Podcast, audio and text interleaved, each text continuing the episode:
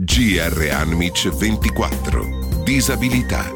Il primo giornale radio sul mondo della disabilità. Ben ritrovati all'edizione di venerdì 4 marzo di Anmic 24 GR Disabilità. Si è celebrata in tutto il mondo la Giornata Mondiale dell'Udito, istituita per accrescere la consapevolezza sull'importanza dell'udito e sulla promozione della cura. Per l'occasione è stato pubblicato dall'Organizzazione Mondiale della Sanità il rapporto mondiale sull'udito che presenta un appello globale all'azione per affrontare la perdita dell'udito e le malattie dell'orecchio nel corso della vita. Secondo i dati dell'OMS, oltre il 5% della popolazione mondiale, circa 400 milioni di persone, ha una riduzione dell'udito che incide sulla qualità della vita e si stima che entro il 2050 una persona su quattro sperimenterà una forma di diminuzione dell'udito.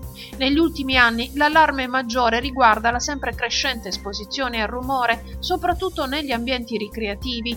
Questo ha portato l'OMS a prevedere che a causa di abitudini di ascolto non sicure, oltre un miliardo di giovani nel mondo potrebbe essere a rischio di perdita dell'udito. La metà di tutti i casi può essere però prevenuta attraverso misure di sanità pubblica. In Italia ci sono 7 milioni di persone con problemi di udito corrispondenti al 12% della popolazione, una persona su tre tra gli over 65. Solo il 31% della popolazione ha effettuato un controllo dell'udito negli ultimi 5 anni, mentre il 54% non l'ha mai fatto. Si moltiplicano in tutto il mondo gli appelli contro la guerra. L'Associazione Europea Sindrome di Down ha scritto una lettera aperta al capo delle istituzioni europee, ai capi di Stato europei, russi e ucraini e alla Nato. In qualsiasi situazione di crisi o di conflitto, si legge nella lettera, persone con sindrome di Down e con altre disabilità affrontano un rischio sproporzionato di abbandono, violenza, morte, mancanza di accesso alla sicurezza, al soccorso e al sostegno per il recupero. Le donne con disabilità sono a maggior rischio di violenza sessuale, i bambini sono più esposti ad abusi e trascuratezza. Le comunicazioni alla popolazione che possono rappresentare la possibilità di mettersi in salvo sono spesso inaccessibili ai disabili, così come i centri di evacuazione. In Ucraina ci sono 2 milioni e 700 mila persone con disabilità che ora vivono una situazione spaventosa. Per esempio, i rifugi a Kiev sono inaccessibili e chi vive in istituti è tagliato fuori dalle comunità con il rischio di essere abbandonato e dimenticato. Richiamando le norme e legislazioni di tutela, protezione e sicurezza dei cittadini con disabilità, l'associazione chiede ai leader politici e a tutti gli attori umanitari che si occupano di questa crisi di garantire che le persone con disabilità abbiano pieno accesso a tutti gli aiuti umanitari, che siano protette dalla violenza, dagli abusi, dai maltrattamenti, che ricevano informazioni accessibili sulle procedure di evacuazione, sui protocolli di sicurezza ed assistenza, che abbiano accesso ai servizi di base. È anche essenziale che vengano adottate misure che includano pienamente le persone che vivono in istituti o in altre strutture di accoglienza.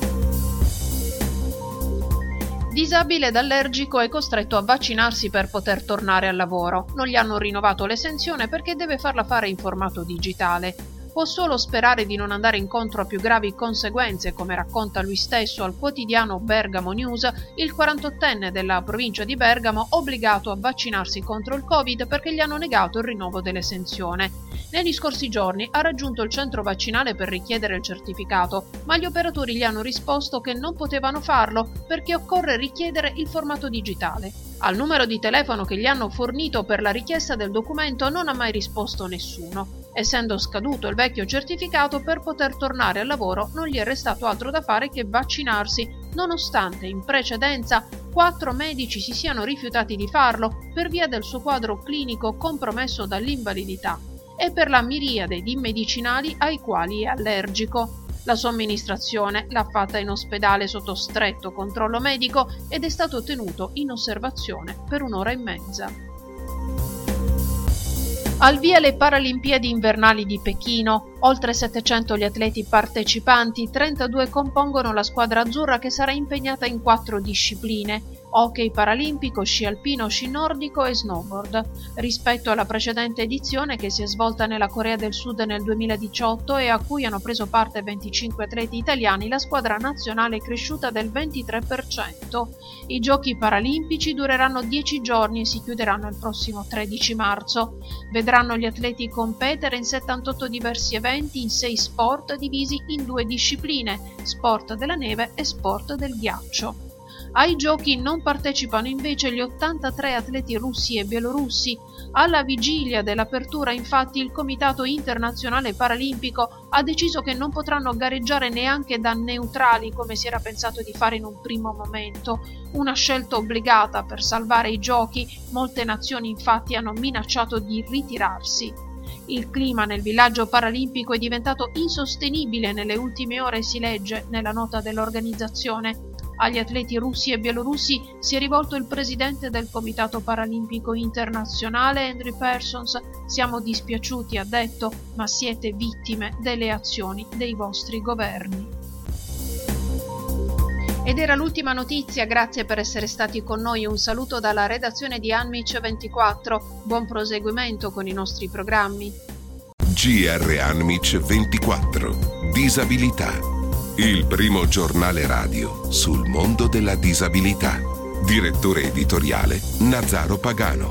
Direttore responsabile Michele Caradonna. Una produzione Anmic.